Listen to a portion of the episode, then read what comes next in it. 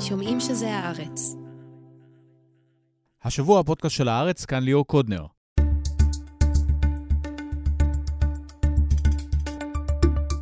זה לקח שנה, אבל בית המשפט העליון עצר אתמול את ההפיכה המשטרית של יריב לוין ובנימין נתניהו. עם דינה זילבר ומיכאל האוזר טוב נדבר על הפסיקה שהתקבלה על חודו של קול, אבל בעיקר על ההשלכות הפוליטיות והמשפטיות שלה. בהמשך, איתי אנגל מסקר כבר שלושה עשורים סכסוכים ברחבי העולם. מקוסובו, מוסול ועד קייב, הוא יגיד כאן שלא היה מוכן למה שקרה ב-7 באוקטובר. נדבר על לקחי המלחמה האמריקאית בטרור, תחושת הקורבן של הישראלים, והאם יהיה סוף טוב לסיפור הזה.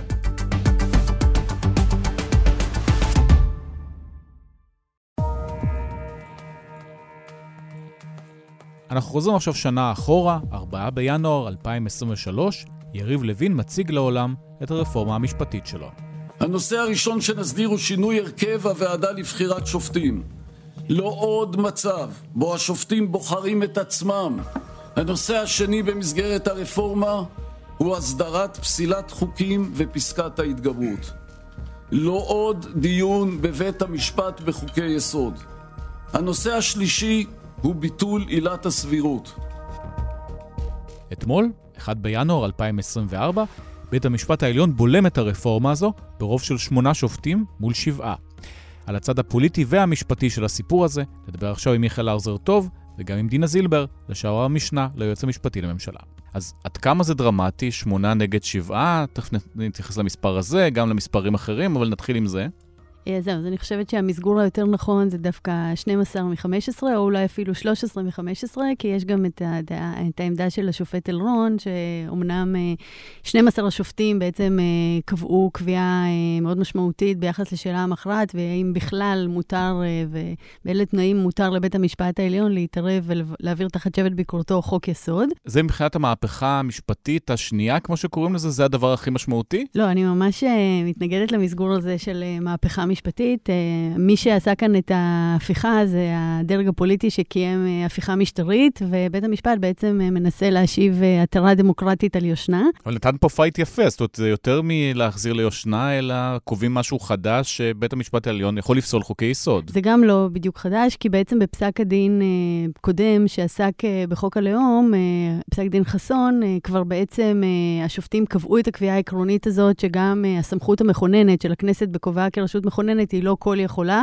היא לא בלתי מוגבלת, ובשעה שנפגע הגרעין הליבתי של ההגדרה של מדינת ישראל כמדינה יהודית ודמוקרטית, אז uh, תוך כדי שימוש בסמכות המכוננת, אז uh, מותר ואולי אפילו חובה על בית המשפט uh, להתערב ולמנוע את הפגיעה בגרעין, ה-DNA שמגדיר את המדינה הזאת. באותו מקרה של חוק הלאום, קבעו את העיקרון לא הזה. להתערב. כן, קבעו את העיקרון, אבל היישום על החוק הספציפי היה שלא מתערבים.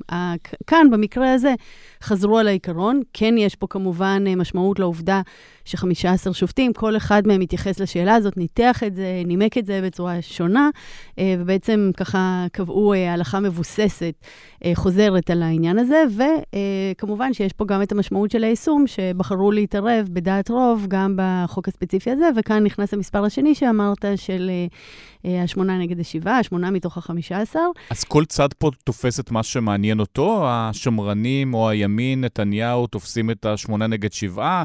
עוד פעם, ההתייחסות שאם חיות הייתה פורשת וברון הייתה פורשת, אז השמרנים היו מנצחים ולא היו מקבלים את זה, או שבאמת המספר היותר משמעותי זה אותם 12 או 13 שופטים שאומרים, עכשיו אנחנו יכולים לבטל חוקי יסוד. לא, לא, ועוד פעם לא, וגם אני אסביר בדיוק למה.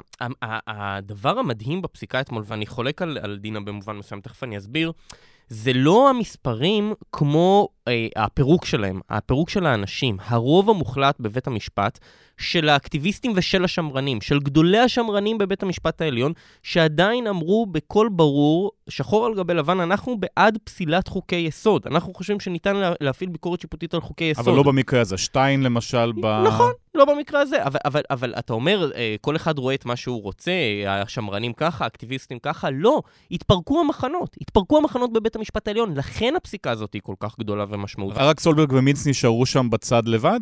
הם, הם נמצאים בעמדה מאוד אחרת. אה, אה, הם שני גדולי השמרנים, מינץ בעיניי זה הש, השמרן הכי גדול בבית המשפט העליון, והשופט סולברג, שגם כן נמצא בעמדה מאוד זה, אבל, אבל המחנות שסיפרו לנו שקיימים במשך העשור האחרון, שאיילת שקד ממנה שופטים שמרנים, והשופטים השמרנים נמצאים בקצה האחר של האקטיביסטים. בסוף, בסוף, בסוף, נכון, יש uh, דעות שונות, יש uh, זרמים שונים, אבל הנה, אנחנו רואים, אין באמת מחנות שונים. שני המחנות, גם השמרנים וגם האקטיביסטים, בעד בית משפט חזק, עצמאי, בעד שימור השיטה הדמוקרטית הישראלית, וזו הייתה הגדולה של פסק הדין אתמול. עכשיו, אני חייב מילונת על, על, על מה שדינה אמרה, ואני אשתמש דווקא בחלק מהפסיקה של השופט גרוסקוף, בסדר? הוא ציטט בפסיקה שלו, ועליה הוא ביסס את כל פסק הדין, אגב, פסק, פסק הדין שלו בעיניי מאוד מעניין, על uh, הגאון המשפטי רונלד דבורקין, בסדר? ודבורקין פיתח את השיטה איך להסביר את, את המשפט המקובל אצלנו, והוא השתמש במשחק הזה שלפעמים יש בערבי חברה, נכון? שכותבים סיפור בהמשכים, שמישהו כותב פרק, ואז המישהו השני מגיע וקורא את הפרק של המישהו הראשון, ומוסיף עליו פרק נוסף. אז זו בעצם שיטת המשפט הישראלית, ולכן עצם הקיום של איזשהו אזכור לפסילת חוקי יסוד, קיום של אזכור משמעותי, בפסק דין חסון, בעיניי לא מקטין את האירוע של פסק הדין הנוכחי. הוא לא מקטין את לבנה? החשיבות. זה לא עוד לבנה, זה עוד פרק הרבה יותר משמעותי, הרבה יותר גדול, הרבה יותר חשוב. אז כן אה, מהפכה. על מלא. בעיניי מהפכה על מלא. חד משמעית, מהפכה מאוד מאוד מאוד משמעותית, מאוד חשובה. מאזנת, יוצרת את היחסים בין הרשויות. זה לא סוף פסוק.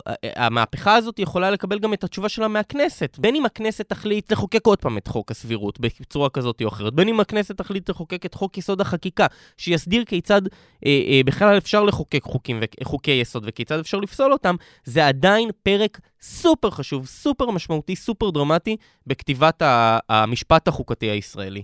אה, אני רציתי להתייחס אה, לדברים של מיכאל אה, בשתי נקודות. נקודה אחת הייתה לגבי העניין הזה של באמת הפילוח של ההרכב של בית המשפט. אז בהקשר הזה, יש את השורה הידועה הזאת מהשיר "העצב אין לו סוף", אז גם הספין אין לו סוף. מן הטעם שמה שלא יהיה, כאילו בעיני אנשים שככה שמו להם למטרה ליירט את בית המשפט whatsoever, אז כל הזמן שמענו והכילו אותנו בעניין הזה שזה בית משפט של חבר מביא חבר, ושכולם גזורים מאור אחד, וכולם... כולם רחביה וכולם אותו הדבר והכול. אז קודם כל, אנחנו רואים, ופסק הדין הזה הוכיח בכלל, אני אומרת, העשייה המצטברת של בית המשפט לאורך השנים, מראה עד כמה בית המשפט, בוודאי הנוכחי, הוא מגוון וייצוגי, ואני חושבת שהוא המגוון ביותר אי פעם, ועד כמה הוא לא גזור מאור אחד. וההיפוך של הטענה הזאת, שגם הוא כאילו משמש כספין, בא ואומר, בשעה שכאילו יש אה, ציבור מגוון, גם של שופטים, שהם חושבים אחרת ומגוונים, אז באים בטענה, אה, אז רגע, אז איך זה על אה, חודו של קול, ואיך... אה, איך לא החליטו פה אחד. כן, זאת אומרת, אה, ולכן... אם זה כזה clear cut, למה זה לא נכון, לא כולם ו... אמרו ככה? זאת אומרת, מצד אחד יש פה פסק דין של באמת אולי קצת מופרז באורכו, 743 עמודים. אבל הוא אני... הפתיע אותך? משהו שם הפתיע אותך? לא, האמת ש... הכל די... לפי ששמענו גם בדיון עצמו, היה ברור לאיפה הרוח נושבת. כן, אני חושבת שמי שצפה בדיון, אפשר היה להבין מה השאלות, ומהשאלות שהשופטים הציגו לצדדים, אז ראית מה הסוגיות שהטרידו אותן, ובסופו של דבר, התוצאה לא רחוקה, אני חושבת, מההערכות המקדמיות שככה אה, אנשים אה, שונים נתנו.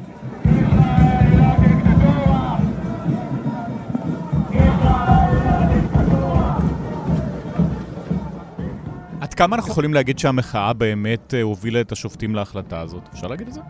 אתה יכול לקרוא את פסק הדין, פסק הדין מתבסס אך ורק על תיאוריות משפטיות ועל מהלכים משפטיים. אין שם איזשהו משהו, רציתי לפסול את החוק כי הוא לא היה בא לי בטוב. רציתי לפסול את החוק כי רוב העם חושב שכך צריך. כן, אבל בסדר, אני מניח שגם השופטים הרגישו לאיפה הרוח נושבת מבחינה ציבורית, ראו את אותם אה, מיליוני אני, מפגינים כמו שזה... אני חושב שגם מה... השופטים ברור שבעמם הם חיים, אין כאן איזשהו עניין, אתה יודע, זה כמו לשאול אותנו העיתונאים, עד כמה אתם אובייקטיביים ולא מתייחסים למה שקורה ברחוב. אין כזה דבר הפרדה מוחלטת, אבל, הש... אבל זו, זו, זו, לא, מה שנקרא, לא זו השאלה, סליחה על הזה.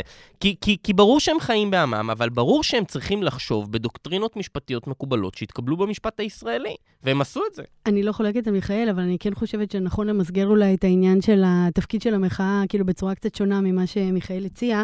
אני חושבת שבהחלט במסגרת uh, השותפים להישג הגדול הזה של uh, השבת הסבירות מן השבי, שאליו היא נלקחה, ההצלחה של התוצאה הזאת, אה, כמובן, בית המשפט, על כל שופטיו רוב ומיעוט, אה, גם עמדת היועצת המשפטית לממשלה, שבעצם הניחה את התשתית המשפטית לגבי התפיסה הנכונה, שעל בסיסה אה, בית המשפט יכול היה לדון ולבחון את הדברים, ולחלוטין ולגמרי, גם מיליוני האזרחים במצטבר, שיצאו במשך תשעה חודשים והוכיחו את המחויבות שלהם לדמוקרטיה הישראלית ונלחמו עליה ברגליים, ואני חושבת שאחת המסקנות שעולות גם מהדבר הזה, היא שעם כל הכבוד, ואני מלאת כבוד לעשייה השיפוטית של בית המשפט בהקשרים האלה, אי אפשר להשאיר את האחריות על השמירה, על האיתנות של שיטת המשטר הישראלית, רק בידי מערכת המשפט. גם האזרחים לא צריכים לצאת לרחובות שצריך. זה לא רק של המשפטנים, לא, זה לא רק של משפטנים. האופן שבו תיראה המדינה, איך ייראה העתיד שלנו, והאופן שבו באמת הדמוקרטיה תהיה דמוקרטיה של אמת ולא דמוקרטיה חלולה, זה דבר שהוא נוגע לכל,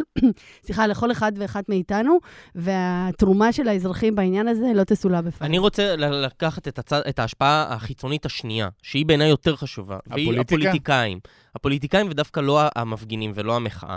אה, תראו, שאלת הביקורת השיפוטית על חוקי יסוד לא נולדה בשנת 2023. היא אפילו לא נולדה בפסק דין חסון, אליו אנחנו כל פעם מרפרים, אפרופו חוק הלאום, והיא גם לא נולדה בשנת 1995 עם המהפכה החוקתית של אהרן ברק, היא הייתה מאז ומעולם. בסדר, היא הייתה נוכחת במדינת ישראל מאז ומעולם. אבל לא רצו לפתור אותה, לא רצו להגיע לשורה התחתונה. השאירו אותה גדולי המשפטנים הישראלים לאורך כל הדורות, לאורך 75 שנה, במה שנקרא צריך עיון. אנחנו לא רוצים להיכנס ולא רוצים לפרק את הפצצה הזאת. כי לא רצו כי... לריב. כי היא מסוכנת מדי. החלק הכי משמעותי, הכי הכי הכי משמעותי שהתקבל בפסיקה הזאת, שתרם לפסיקה הזאת, מבחינת השפעות חיצוניות, זה לא המפגינים, זה הפוליטיקאים. הם הצליחו בכישרון ענק לייצר חוק כל כך גרוע, כל כך גרוע, שכל 15 שופטי בית המשפט העליון חשבו שזה חוק לא טוב. לא היה אחד שצידד בחוק. גם השופט סולברג, כאמור, גם השופט אלרון אפילו ביקר את החוק הזה. הם הצליחו ליצור חוק כל כך גרוע, כל כך מסוכן, שהם חייבו את השופטים לדחוף את ידם לדבר הזה ולפוצץ את הפצצה. ועכשיו שזה חוזר למגרש הפוליטי, אז אה, אנחנו רואים גם הצהרות של אוחנה, גם הצהרות של יריב לוין. הם הולכים להמשיך להילחם, או שזה דן דיל? אני לא חושב, לפחות ברור שלא עכשיו תוך כדי המלחמה, גם טכנית יש את הווטו של בני גנץ. אני, אני לא יודע מה יקרה, מה יקרה אחר כך. אני אמרת חושב... שאולי יחכו את זה עוד פעם. שאולי יחוקקו את החוק מחדש, את חוק הסבירות מחדש. אני חושב שזה לא מן הנמנע שיחוקקו אותו מחדש באיזושהי... באותה צורה בדיוק, או עם איזה לא, פסיק ברור, שונה במקום אחר? obviously שלא, אני חושב שזה די ברור שלא. זו שאלה נורא נורא אה, של המון משתנים במשוואה הזאת, והמון אם ואם ואם ואם ואם. אני לא יודע מה יהיה מצבו הפוליטי של נתניהו אחרי המלחמה. אני לא יודע כמה הוא יהיה... אה, חיה פצורה שצריכה לתקוף. זה, זה תלוי בכל כך הרבה משתנים, בכל כך הרבה דברים. אבל זה לא ירד לי, מהפרק. ברור לי שהסכנה לא חלפה בהיבט הזה. זה לא משהו שכבר לא יחזור לשולחן. גם ברור לי שמה שהיה בשישה באוקטובר הוא לא מה שקיים עכשיו. הנכונות של הקואליציה לקדם את החוקים היא לא זהה. בואו נגיד את זה ביושר ובצורה מאוד מאוד ברורה. אנחנו נמצאים במציאות שונה, המציאות הזאת היא מתעצבת לנגד עינינו, היא עדיין לא הסתיימה להתעצב. בואו ניפגש בעוד חודש, חודשיים, שלושה, עשרה, ונראה מה, מה, איך מתנהלת הקואליציה. אה, אני גם רציתי להגיד משהו לגבי הדרג הפוליטי, ואני חושבת שבעצם אפשר להסתכל כאן על הפקרות מצטברת אה, בשלושה רבדים. אחד, זה שבאמת אה, לא שהשופטים נמנעו מלפסוק, אלא שבעצם במשך עשרות בשנים המחוקק והמכונן נמנעו מלעצב את ההסדר המתחייב ההכרחי של חוק יסוד החקיקה, שבעצם בא וקובע מהו חוק יסוד, מה הוא יכול לכלול, איך מחוקקים אותו, באיזה רוב, ובעצם לקבע איזה שהם פיגומים לשיטה המשטרית שלנו, באופן שתקבע כללי משחק ברורים והגיוניים. שזה יהיה שונה מחוק רגיל מעבר ללקרוא כן, לזה לא. לבוא וכאילו, בדיוק, זאת אומרת שזה לא משהו שאתה יכול לקחת כל אה, דבר אה, כאילו טריוויאלי, קטן, אה, משרת אינטרס פוליטי. כמו שהשופט תמיד אמר, אה, מצב הביוב. כן, אה, כאילו אה, אגרת אה, ביוב, וכאילו לקבע את זה בכותרת תחת חוק יסוד, ולקוות כאילו שזהו, זה שנתת לזה את הכותרת, זה הופך את זה למה שזה לא. אז אני אומרת, במשך שנים הייתה פה הזנחה של הכנסת בכובעה כרשות מכוננת בכלל, לדאגה לעניין של אה, אבטחת המבנה המשטרי שלנו. הדבר השני... לא יודע אם זה הזנחה, אם זה לא מכוון. לא, הזנחה מכוונת, כן, בסדר, כן. בעיניי זה מעילה בתפקיד. זאת אומרת, אה, חלק מהעניין זה להבטיח באמת את המסגרת המשטרית של המדינה לדורות. אני לא מדברת על תוכן ההסדרים, אני מדברת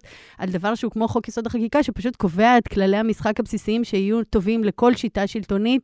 אה, אתה יודע, דרך מסך בערות, שלא משנה מי יהיה בשלטון, כאילו זה האופן הנכון לנהל את היחסים. זה גם נוח לפוליטיקאים שבא מישהו אחר, יש deus ex machina, לא, קבעו בשבילם, וזהו. זה, זה, זה קצת מצחיק אותי הדבר הזה, כי אתם יודעים, זה כמו כאילו שאמרו עכשיו, שאלו אותי המון שאלות, כמה מנגנוני אבטחה יש בבית המשפט העליון על הדלפות, כדי שלא יהיה אפשר להדליף אה, פסקי דין. אז שאלתי איזה חבר שלי שמתמחה, והוא אמר לי, אתה יודע, כמעט ואין, אבל אתה יודע למה כמעט ואין? כי לא חשבו ש... כי מעולם ש... לא ניסו כן. להדליף. למה לא היה חוק יסוד חקיקה במשך 75 שנה? נכון שזה פגם, אני מסכים, אבל לא היה חוק יסוד חקיקה כי אף אחד לא ניסה לקחת את המערכת ולאנוס אותה. אף אחד לא ניסה לקחת חוקי יסוד ולחוקק אותם לצרכים הפרטיים שלהם. אגב, זה התחיל אצל בני גנץ ולא אצל נתניהו בחוק ממשלת החליפין. אבל נכון, 75 שנה לא היה חוק יסוד חקיקה, בעיקר כי לא היה כזה צורך בחוק יסוד חקיקה, כמו שיש צורך בהול ודחוף עכשיו.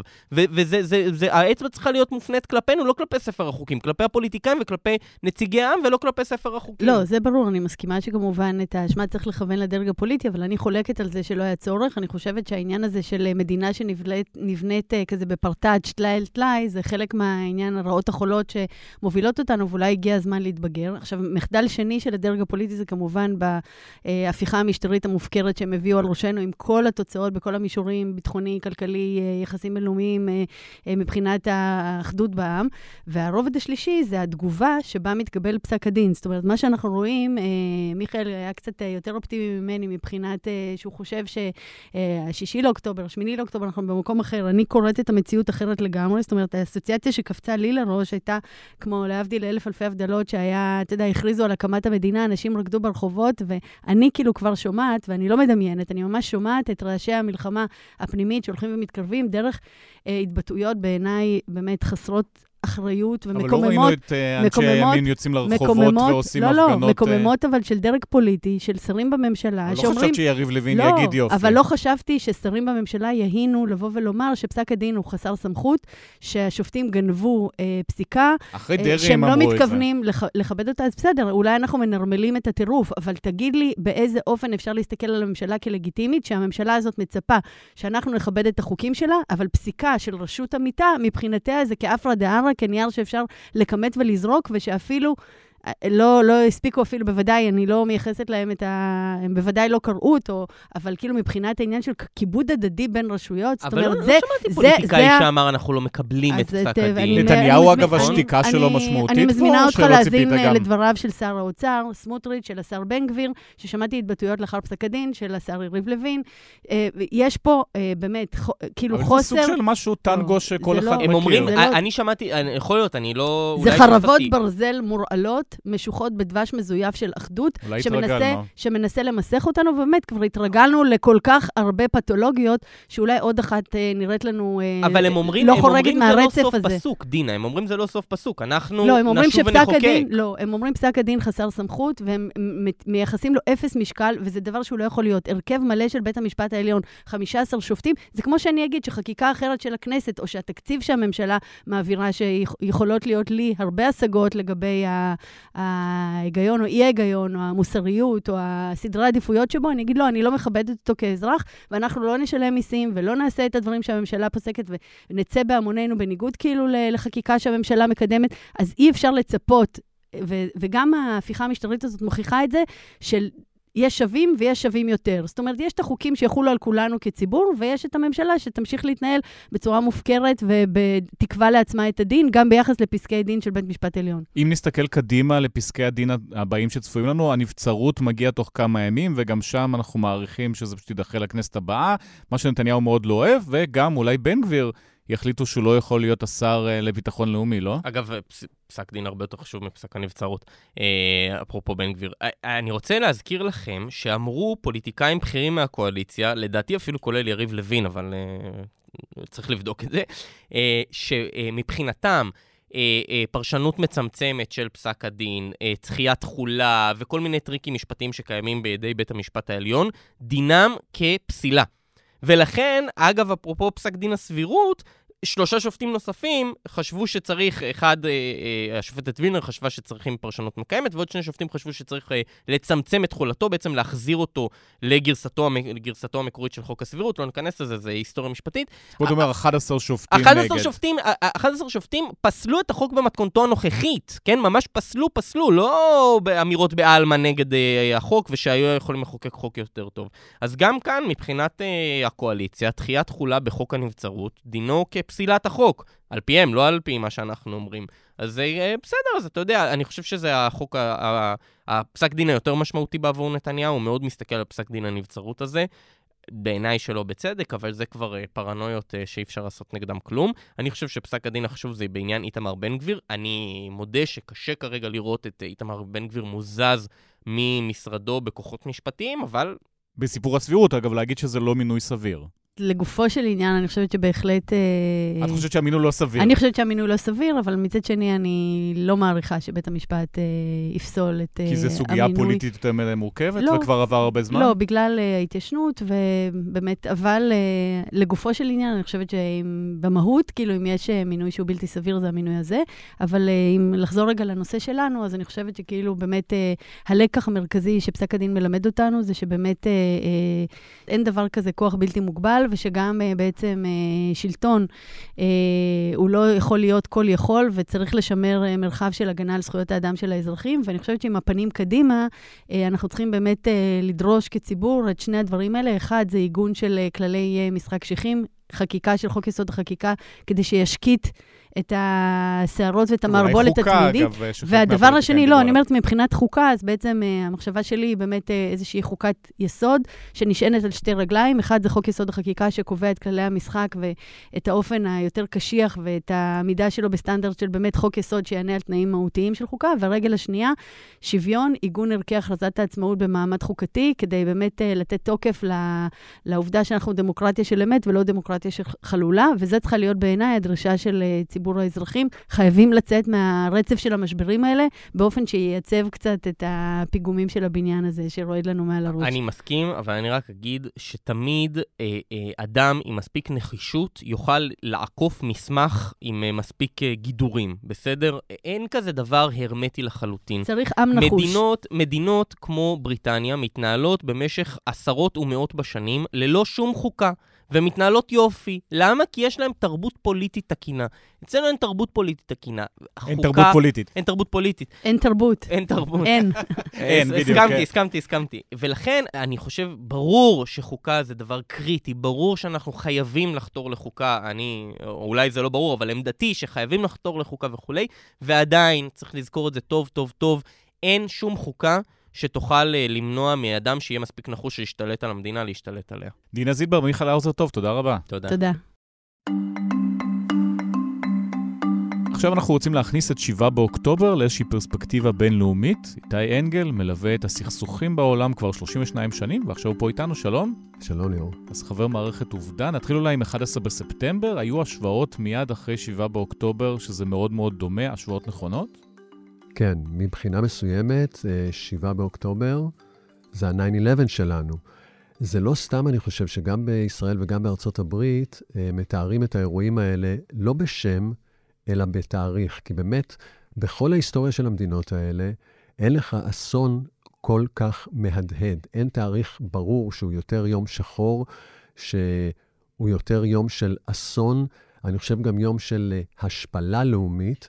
מה שמוביל, אגב, תאריך כזה, לתגובה של הקריזה הכי גדולה. ואני כבר אומר ומשתמש במילה קריזה, כי אני כבר מרמז לזה שהולכת להיות תגובה אה, סופר קיצונית, שלא ממש אה, בוחנת מה יהיה האפקט ארוך הטווח. זאת אומרת, אנחנו בכזה הלם, בכזה עצב נורא, אנחנו קודם כל רוצים uh, להכות חזרה, נקמה, אבל מכה שממש תביא לסדר עולמי חדש. במובן של ישראל זה יהיה סדר אזורי חדש. שזה מה שראינו עם האמריקאים בעיראק, אפגניסטן, שאנחנו או. כבר 20 שנה בתוך הבוץ הזה. או, בדיוק. אתה יודע, רוב העבודה שלי ב-20 שנה האחרונות, אולי יוצא דופן אחד של אוקראינה, כל ה-22 שנה האחרונות, זה בעצם תיעוד של התוצאה של התגובה האמריקאית ל-9-11. זאת אומרת, היה יום אחד שנכנסו מטוסים לתוך מגדלי התאומים, ואת המחיר של הדבר הזה אנחנו משלמים עד היום. לגמרי. אתה יודע, אם אני ממש לוקח את ה-ground zero, משם מניו יורק אני אה, נוסע לפקיסטן, אחרי זה למלחמה באפגניסטן, אחרי זה תהיה מלחמה בעיראק. המלחמות האלה התפתחו הרבה מעבר למה שהאמריקאים העלו על הדעת, אז חמש פעמים הייתי בעיראק, חמש פעמים בסוריה. המהפכות בעולם הערבי זה תוצר של התגובה האמריקאית ל-9-11. העלייה של דאעש, זה קשור לזה. התגובה לדאעש, המלחמה נגד דאעש ונגד הג'יהאד הסוני, הולידו את הציר השיעי, שזה גם תוצר של התגובה האמריקאית ל-9-11. כלומר, אין קשר בין המזרח התיכון שהיה קיים לפני 9-11 למה שקרה אחריו. ואגב, אני בכלל לא נכנס איתך לדיון של האם אלה מלחמות מיותרות או סופר מוצדקות, אלא רק לעניין אחד. שאף אחד לא יכול לחזות את האפקט של התגובה הזאת. אף פרשן או פרשנית, אף think tank, אף, uh, אתה יודע, אקדמאי מלומד, לא חזה את זה שמשטרים יפלו, שגבולות ייפרצו, שיקום גוף שירצה לבטל את המדינות הריבוניות, את המדינות הלאום ולהחזיר את החליפות, או הציר השיעי הזה. אף אחד. עכשיו, בגלל זה, אגב, 7 באוקטובר, שאנחנו אומרים שזה ה-9-11 שלנו, הדבר היחיד שאני באמת יכול לומר לך עליו, היחיד שאני בטוח בו, זה שאף אחד כאן אין לו מושג למה זה יוביל. לא לנו ולא לשכנינו. אין תוכנית יציאה כבר כשיצאו למלחמה. אגב, זה מה שביידן אמר uh, לישראל כבר בהתחלה, תחשבו טוב טוב לפני שאתם נכנסים, כי לא תדעו איך תצאו. נכון, יש לנו ניסיון לא משהו בזה, ואת זה תיארנו כרגע, ו... הערה במקומה. אתה יודע, זה לא שאתה לא יכול להגיב. הוא גם מגיע מהצד הדמוקרטי, נזכיר, אז ביקורת על ג'ורג' בוש שנכנס למלחמות האלה, אז גם יש שם איזו יריבות פנימית, אבל בראייה היסטורית uh, כנראה צודק. כן, ואגב, אתה יודע, העוצמה של התגובה, אנחנו כרגע, אחרי uh, שלושה חודשים כמעט, יורים פי 20 ממה שהאמריקאים ירו בפרק הזמן הזה באפגניסטן ובעיראק. למרות שפה זה קרוב לבית, זה אולי ההבדל המרכזי. נכון. אז גם במוסול היית והשוו את מוסול למה שקורה בעזה, זה אכן דומה? תראה, זו מלחמה בשטח אורבני, סופר מסובכת, גם מבחינת האוכלוסייה זה פחות או יותר שני מיליון, מוסול הייתה שניים וחצי מיליון, אחרי שדאעש אה, השתלטו עליה, האוכלוסייה הצטמצמה, אבל זה פחות או יותר שני מיליון. אה, גם שם היו מנהרות, אבל מנהרות מאוד מאוד, אה, איך נקרא להן?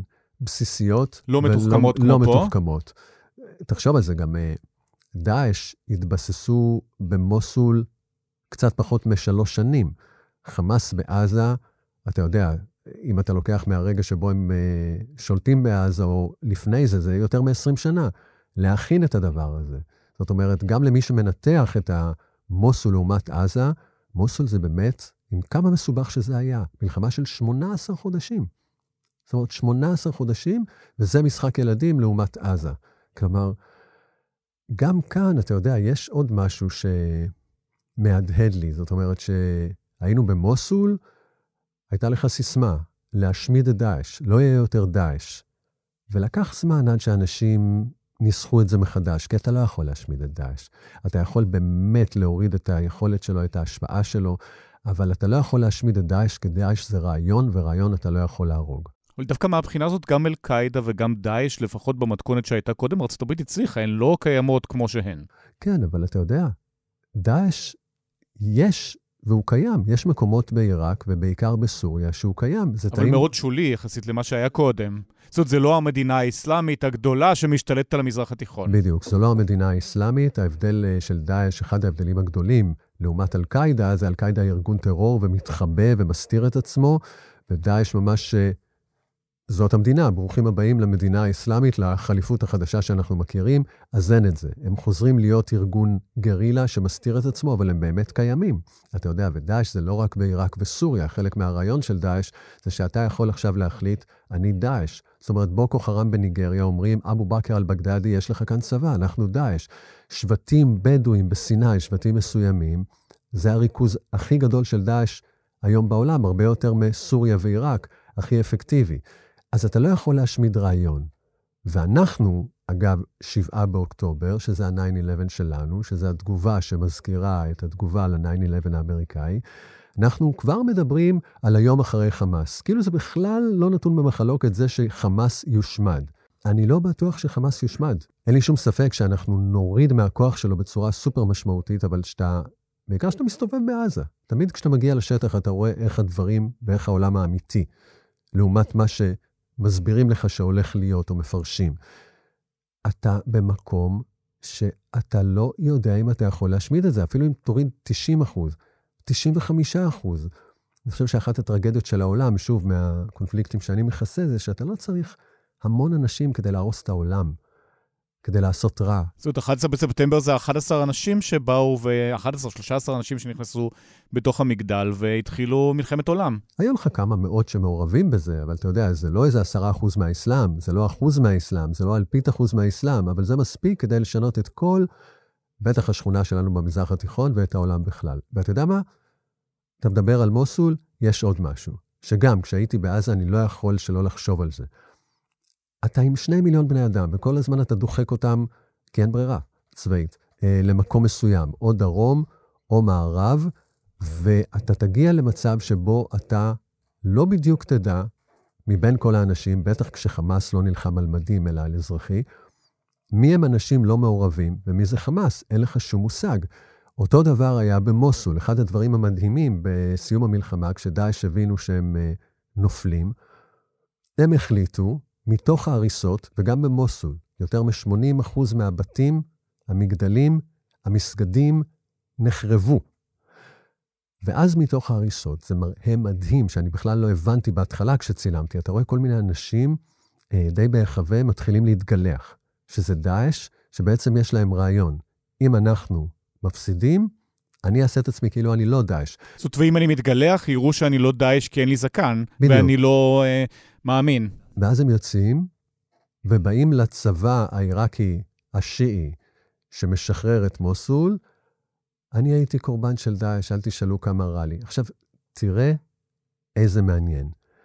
הצבא העיראקי השיעי, אני הצטרפתי לחטיבה שקוראים לה Golden Division, שזה היחידות אה, עילית שלהם, והם הבינו את הקטע הזה, אבל הם יודעים גם מה זה דאעש, ויש גם אלמנטים מסוימים, לא בכל חמאס, אבל חלק מחמאס הם כאלה, של ה... אתה יודע, הקיצוניות הדתית, בין היתר, אומרת, בהקשר של דאעש, שגוף האדם, הגוף שלך, זה יצירה אלוהית, ואסור לך לחלל אותה. אסור לך למשל לעשות uh, טאטו, אסור לך לשים עגילים, ואסור לך גם לעשן, כי אתה מחריב יצירה אלוהית. עכשיו, במוסול כשאתה היית, זה לא משנה אם אתה מקפיד על הבריאות שלך או לא, אתה לא יכול שלא לעשן. זה המקום הכי מתוח, מסוכן, עצבני בעולם. כולם מעשנים או מתחילים לעשן. זאת אומרת, אם מישהו לא מעשן, זה ממש מעורר חשד ומכוון אותו, זה רק בגלל שאתה דאעש. אז הייתה טקטיקה לצבא העיראקי השיעי, שכל החבר'ה האלה שבאו מההריסות, חלקם זה דאעש שגילחו את הזקנים, ואז הם באו, שמו להם יד על הכתף. וואו, מסכן, מה עברת? בוא תרגע, בוא קח סיגריה. ואם הוא לא לוקח סיגריה, ישר יודעים שהוא דאעש. אם הוא לא לוקח, או אפילו, אתה יודע, ככה, מהסס לרגע, לוקחים אותו, והוא לא חוזר. מאחורי המבנה, והוא לא חוזר, ואומרים לך ומצביעים אליך, אוי ואבוי לך אם אתה פותח את המצלמה שלך, אנחנו גם מורידים אותך. כי זה המקום שהכי קל להיפטר מאנשים ולחסל אנשים. нарощуємо виробництво в рази. В кожній бойовій бригаді воїни серед המלחמה שמתנהלת במקביל אלינו זה המלחמה באוקראינה, גם שם היית. זה יותר כבר דומה למה שקורה כאן, כי אולי נכנסנו למלחמה שלא נגמרת, שחשבו שרוסיה תחסל את אוקראינה תוך יומיים וזה נמשך כבר שנתיים?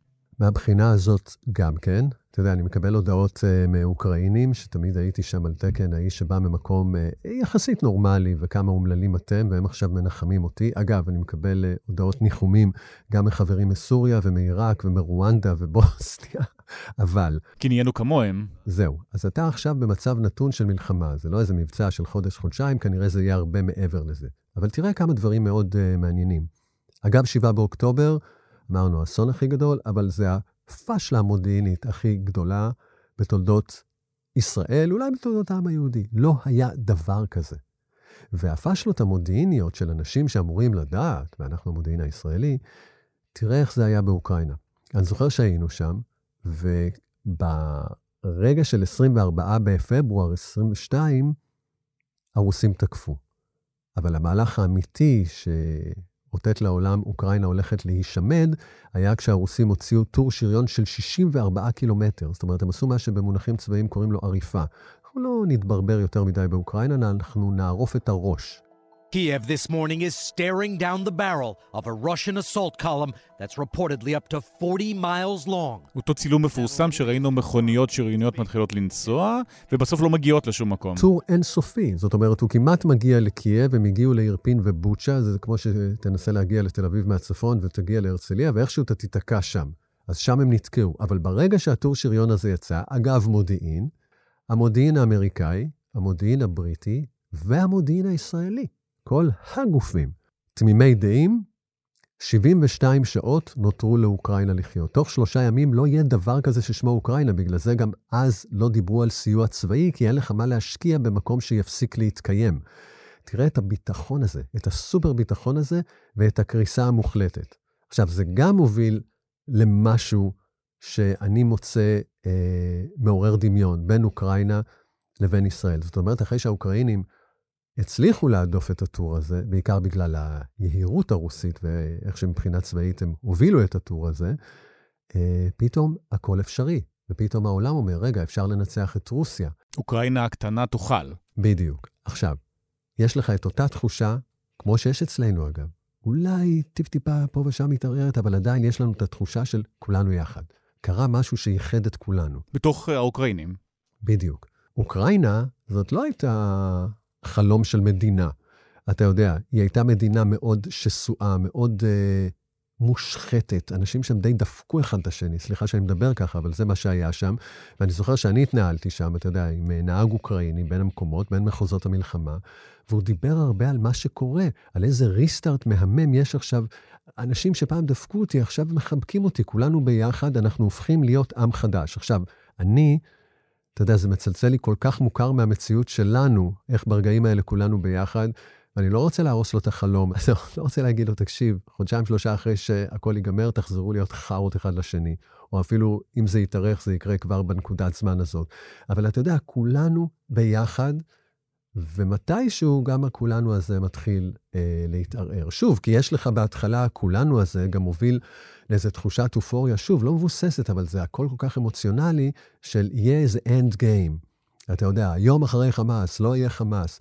ה end game האוקראיני, אתה יודע, בהשראתו של זלנסקי, אדם סופר מרשים, אה, שאומר, אנחנו לא ניקח רק את מה שהרוסים כבשו לנו במלחמה הזאת ב-2022, אנחנו גם נחזיר את חצי האי קרים וחלקים את דונבאס שהרוסים לקחו מאיתנו ב-2014. כלומר, יש ממש משפט באוקראינית שאתה שומע אותו נונסטופ, הכל יהיה אוקראינה. הכל יהיה אוקראינה. ופתאום, אתה יודע, היום רואים שוואלה, אולי זה לא יקרה. וכשזה לא קורה, ואתה לא בהכרח כנראה תחזיר את uh, חצי האי שוב, אולי כן, אולי לא. אף אחד אף פעם לא יודע. אבל מה שאתה חשבת בצורה נחרצת שקורה, יכול להיות שלא יקרה. ואז גם האחדות הזאת מתחילה להתפרק. אתה יודע, הוא היה צריך לפטר הרבה אנשים מהממשלה שלו, מהמפקדים של הצבא שלו, בגלל שחיתויות. פתאום באוקראינה, אתה יודע, כולנו יחד וכולנו נלחמים ונסכן את החיים שלנו עבור uh, המולדת. יש לך דרך uh, עם 5,000 דולר להימנע מלהתגייס לצבא ולצאת מאוקראינה, מה שאסור לך כבחור צעיר בגיל גיוס. אז אתה יודע, הכל פה מתחיל, וגם אצלנו, אתה יודע, היינו עם אחד, כולנו יחד, אבל משהו מתחיל כבר תוך כדי, בעיקר בשבוע הזה. For the second time this month, the Biden administration bypassed Congress and approved an emergency weapons sale to Israel. On Friday... עד כמה המלחמות האלה בשתיהן זה פרוקסי של ארצות הברית, גם אוקראינה, גם ישראל?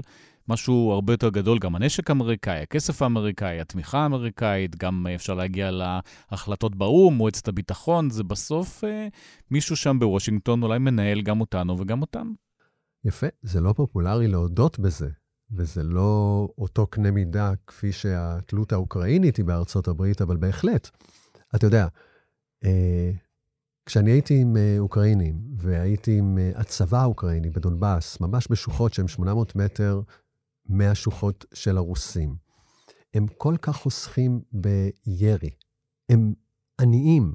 אין תחמושת, גם תלויים בתחמושת מהאמריקאים. אם לא, האמריקאים לא ישלחו את המטוס. אין.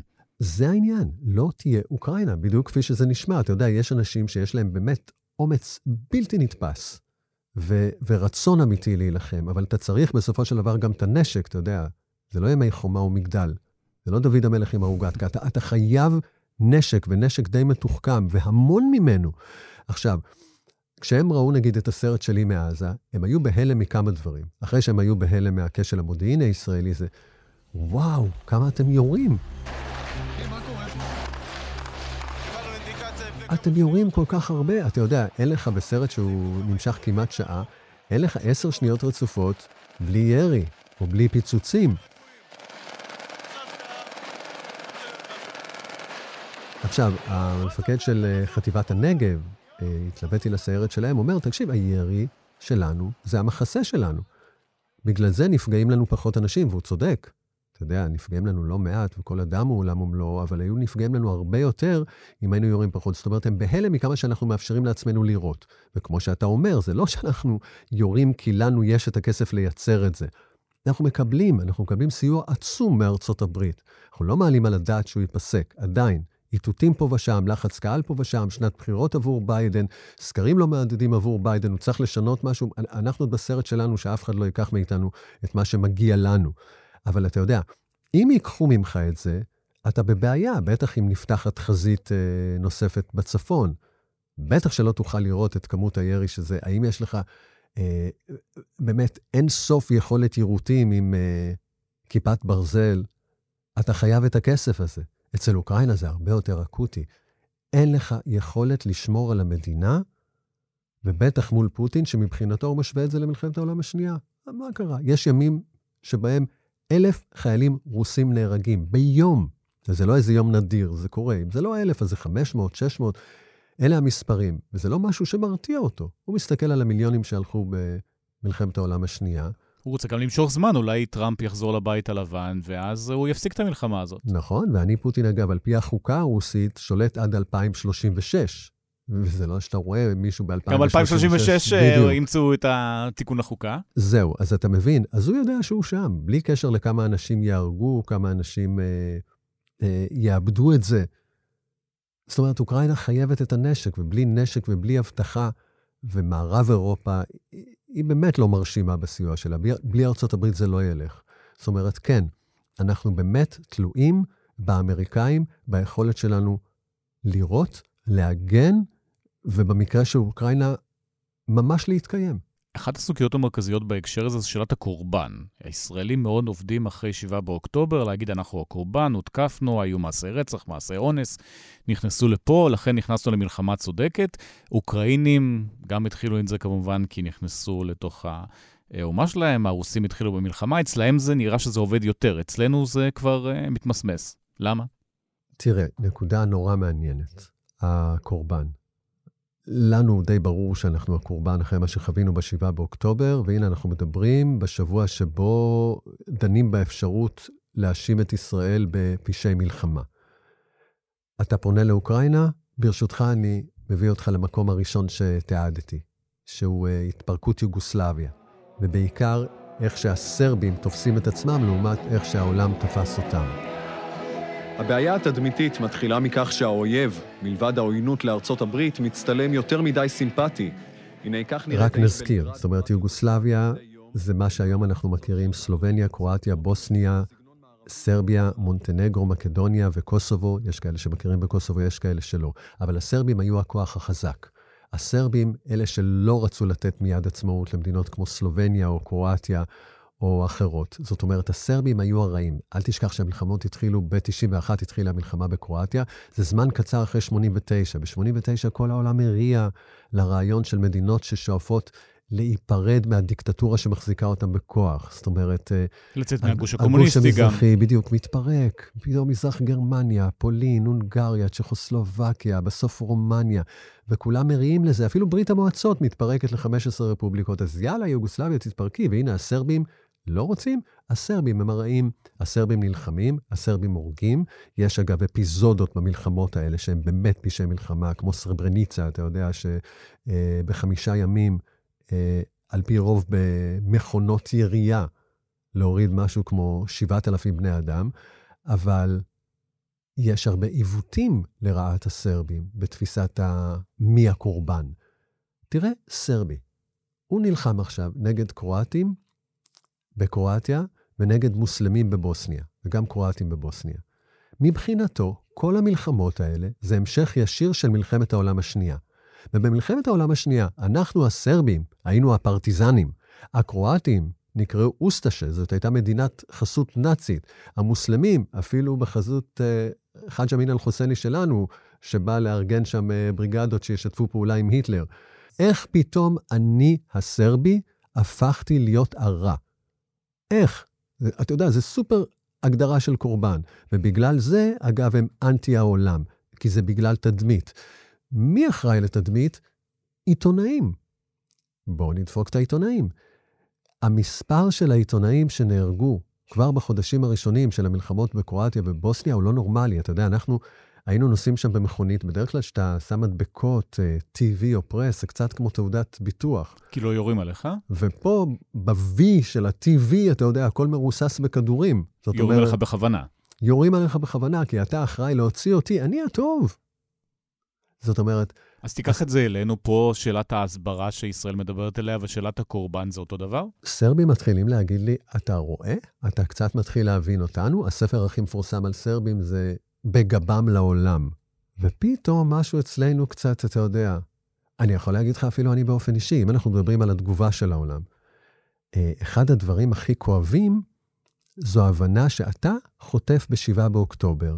אני באופן אישי זוכר את השעה הראשונה שאני בניר עוז, וכל הדברים שתיעדתי, אתה יודע, במקומות כמו אפגניסטן, ברואנדה, בסוריה, טבח בבוצ'ה באוקראינה, ותמיד היה ברור לי שאני הולך למחוזות וחוזר הביתה למקום ששום דבר מהזוועות האלה לא יהיה רלוונטיות לשכונה שלי, והכל אני רואה. פה זה בטוח, ופתאום זה לא בטוח. קהילות שלמות שהוצאו להורג, אנשים שנשרפו בחיים, אה, נשים שנאנסו, לפעמים לפני הילדים שלהם, לפעמים נאנסו אפילו אחרי שרצחו אותם.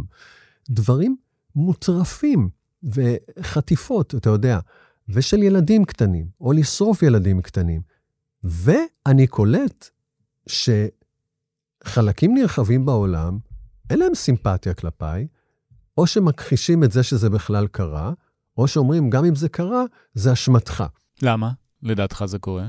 אתה יודע, אני, אני מתאר לך הלם מוחלט, כי לא הייתה לי את התשובה למה. אני ממש עברתי את, ה, את החמישה שלבי אבל ביחס שלי. אבל היום אחרי לזה. שלושה חודשים, מה התשובה?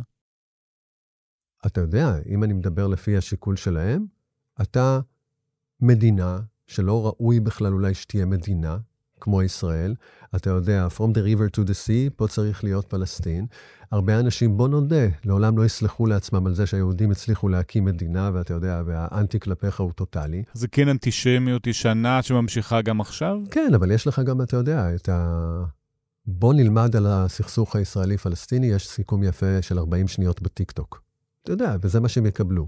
ועם הסברה סופר דפוקה שיש לנו, לעומת הסברה סופר, אתה יודע, יעילה שיש לצד השני. ואתה יודע, לא אוהבים אותך, לא אוהבים אותך. והרבה מהאנשים שאתה נורא אהבת, או נורא הזדהית, או חשבת שזה איזה מחנה שלך, אתה יודע, אם זה, אתה יודע, ארגונים של אקלים, או קבוצות כדורגל שאתה נורא אוהב, שאתה מחובר אליהם יותר ממה שאתה מחובר אה, למדינה, אתה יודע, ליברפול, you never walk alone, זה הטאטו שלך על היד שלך, אתה יודע, אתה מזוהה עם זה יותר מכל דבר אחר. והם לא יכניסו אנשים, אתה יודע, ששלט עם ישראלים שאהדו את ליברפול ונרצחו. לא, אבל כן דגלי פלסטין. מוזיקאים שאתה הכי אוהב, אתה... למה? איך? אתה יודע, זה באמת, זה, זה, זה הכחשה, זה כעס, זה, זה לנסות להתווכח עם זה, ואז להיכנס לדיכאון מזה, ואז גם איזושהי ההפנמה, ההשלמה, הלקבל, ולפעמים הלקבל זה, אוקיי, אז כמו הסרבים, בגבם לעולם, הם פה, אני פה. הייתם חברים, חשבתי שאתם חברים, וזה נקרא. זה נורא קשה. זאת אומרת, העניין הזה של הקורבן, ומה שאתה יודע, הטראומה שנובעת מזה. בוא נדבר על הטראומה. אז הטראומה הזאת זה משהו שהאומות האלה שהזכרת, וכנראה גם אנחנו נסחוף שנים. יום כיפור דיברו פה 50 שנה עד שהגיע משהו יותר גרוע, אז גם עכשיו, לפחות 50 שנה נדבר על 7 באוקטובר? ברור. אתה יודע, יש לך גם טראומה של, ה... של אומה, שלא לדבר על הטראומה הפרטנית של uh, מי שחוו את החוויה הסופר מזעזעת הזאת, אתה יודע. אני חושב שעם כל מה שאני עברתי בחיים, אני לא מגיע לקצה קצה של טראומה שנחוותה על ידי מישהי או מישהו שהיו בנובה והלכו למיגונית ורואים איך החברים שלהם מתפוצצים לחלקים וחברות נאנסות ואיכשהו הם מצליחים לצאת מזה או לא לצאת מזה. אבל אני אוסיף לך עוד משהו שאני חושב עליו די הרבה. שוב, גם רק מניסיון של המקומות שבהם הייתי. אני חושב שחלק מהרעיון של חמאס היה לעורר את הטראומה הזאת. אתה יודע, יש במלחמות האלה ממש ניסיון של מנהיגים, של מצביעים, להכניס את הצד היריב לכזאת טראומה שהוא לא יצליח לתפקד, או בעיקר יגיד, טוב, אני לא מתעסק עם האנשים האלה. ואני מחזיר אותך לבוסניה. תראה את בוסניה, מקום סופר מורכב, שהיו בו סרבים, קרואטים ומוסלמים. הסרבים שם היו במיעוט, אבל הם קיבלו את הגב של סרביה הגדולה. הנשיא של הסרבים בבוסניה, זה עורר את פשעי המלחמה והיה בין השלושה מבוקשים על פשעי מלחמה למלחמה הזאת. לפני המלחמה, אתה יודע, זה לא כמונו שכולם היו צבא במילואים, הם היו אנשים, אתה יודע, באו מהמקצועות החופשיים, והוא אגב פסיכיאטר במקצועו. להלן פרופסור רדובן קרג'יץ'. ומה ההתמחות שלו?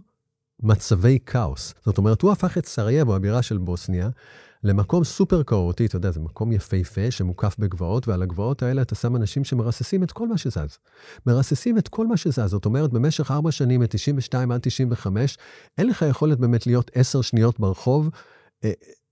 בלי לחטוף, או בלי האפשרות הדי גבוהה שתחטוף, ואתה רואה את הגופות, ואתה יודע, אתה רץ את כל הארבע שנים האלה, ואתה חייב לרדת למטה ולרוץ כדי לאסוף מים, כדי לקושש עצים, כי אתה במצור. עכשיו, תוסיף לזה, היה אלמנט של אונס שיטתי של נשים.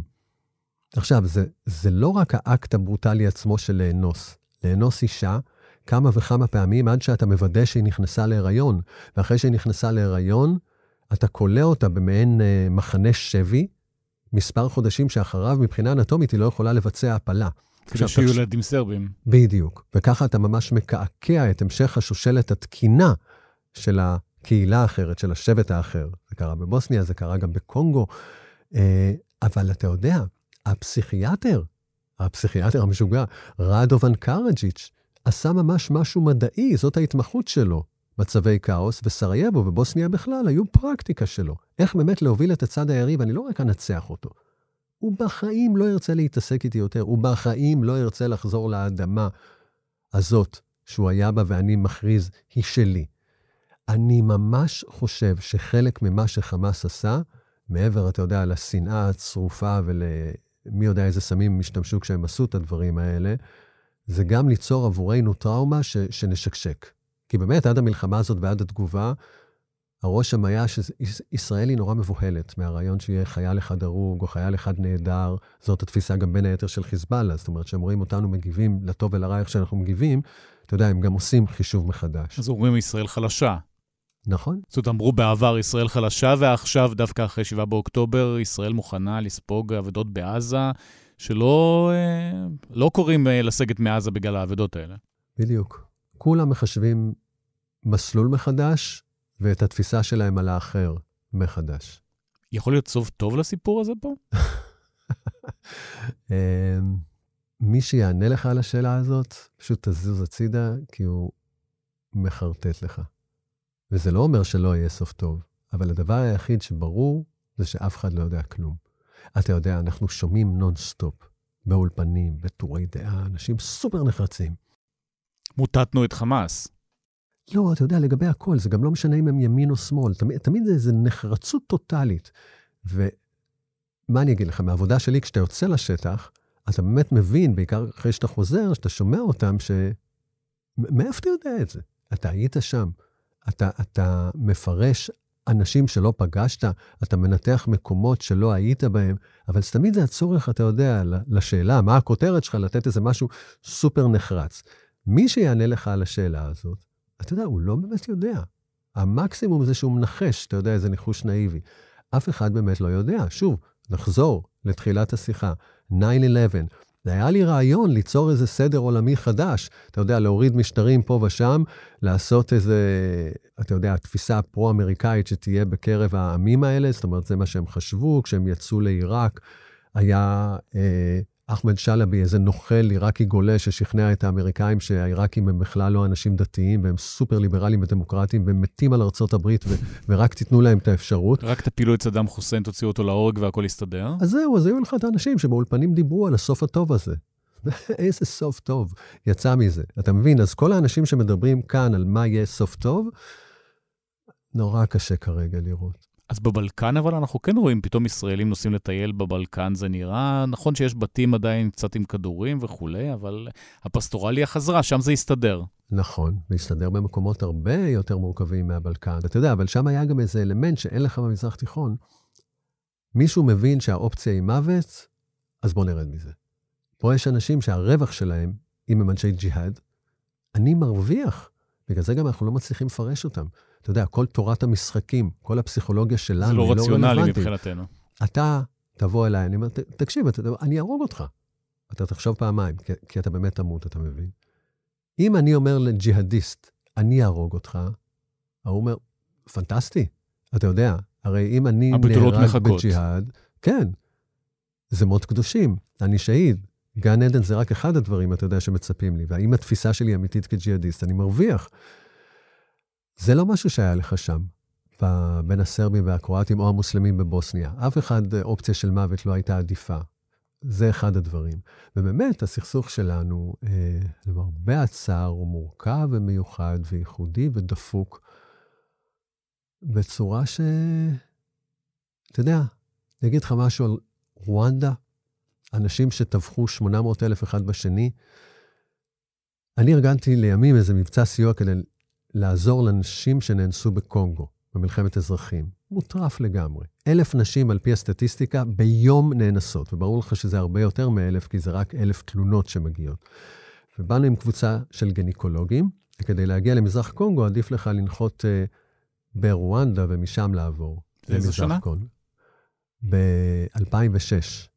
ב-2006. ממש לפני uh, מלחמת לבנון השנייה.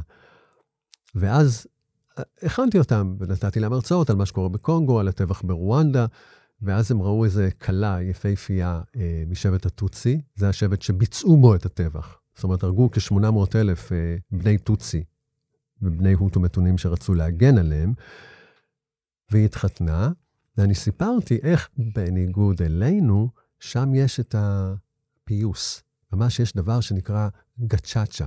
גצ'אצ'ה זה, חבר'ה, בוא ניישב את זה. ואז קוראים לאנשים שרצחו, תבוא, הם באים.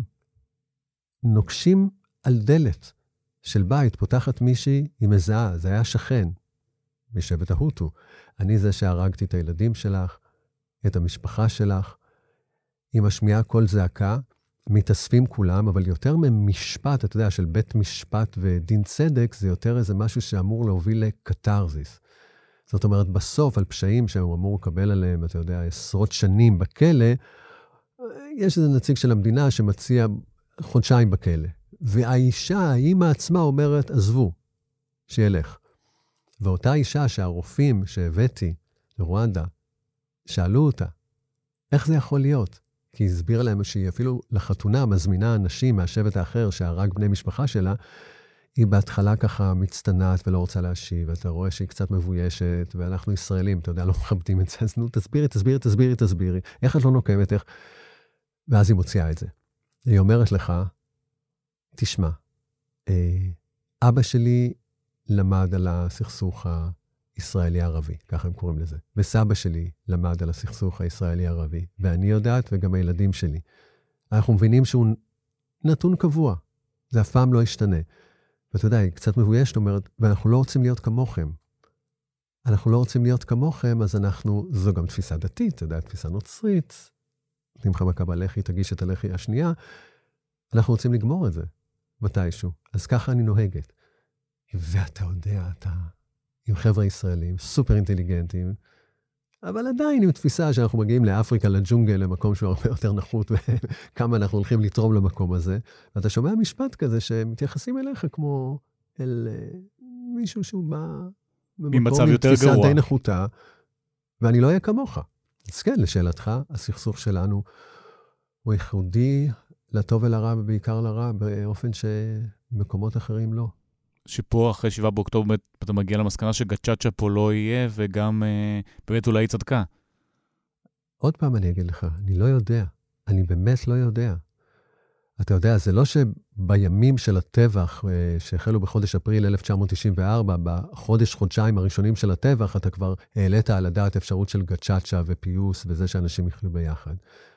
זה משהו שבא אחר כך, שהוא גם הפתיע, אבל הייתה מוכנות לזה, וגם היה שליט שהחליט שהולכים על זה, פול קגאמה. זאת אומרת, הוא הוביל גם את ה-RPF, זה Rwanda Popular Front, אבל זה בעיקר היו בני השבט שלו, הטוצי, והוא הפך לדיקטטור. בהתחלה קראו לו דיקטטור של פיוס, אני מכריח אותך לסלוח, אין לך ברירה אלא לסלוח. עכשיו, הוא הפך, אתה יודע, מאיזה טוב לאיזה משהו רע, שבעולם אומרים שהוא, אה, אתה יודע, כובש ודיקטטור. אז אתה היית צריך אחד כזה. אתה רואה אצלנו מישהו כזה?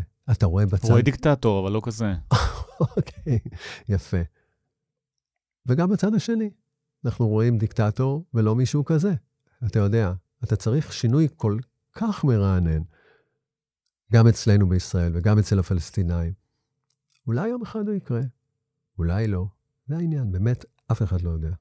אז אמרנו שאתה מתעד מלחמות כבר 32 שנה, כשזה קורה פה בבית, אז אולי עדיף להישאר, לסקר את מה שפה ובחוץ כבר לא מעניין, או שזה לא המצב? אתה יודע, אותי תמיד מעניין העולם, אבל אני חושב שכרגע אין קשב לעולם. כל זמן שיש לך עדיין עוד יותר מ-100 חטופים וחטופות, ולך תדע מה הם עוברים ומה הם עוברות, ולמה לא משחררים חלק מהאנשים, כי מה עשו להם. אתה לא יכול לחשוב, אתה לא יכול להתפנות ל... לספק סימפתיה לארמני שסובל בנגורנו קרבאח מתוקפנות הזרית. אין את הקשב הזה, גם לא לאוקראינה. אתה יודע, ושוב, אני אומר לך, מאוקראינה, ובכל המדינות ש... תיעדתי. תחשוב, סוריה, עיראק, רואנדה, חבר'ה טוצי, אתם בסדר בישראל, אלוהים ישמור מה אתם עוברים, תהיו חזקים. אתם והשכנים שלכם, תשומת הלב של העולם, העולם האומלל שחשבנו, זה עלינו. אנחנו באומללות כרגע. איתי אנגל, תודה רבה. תודה לך.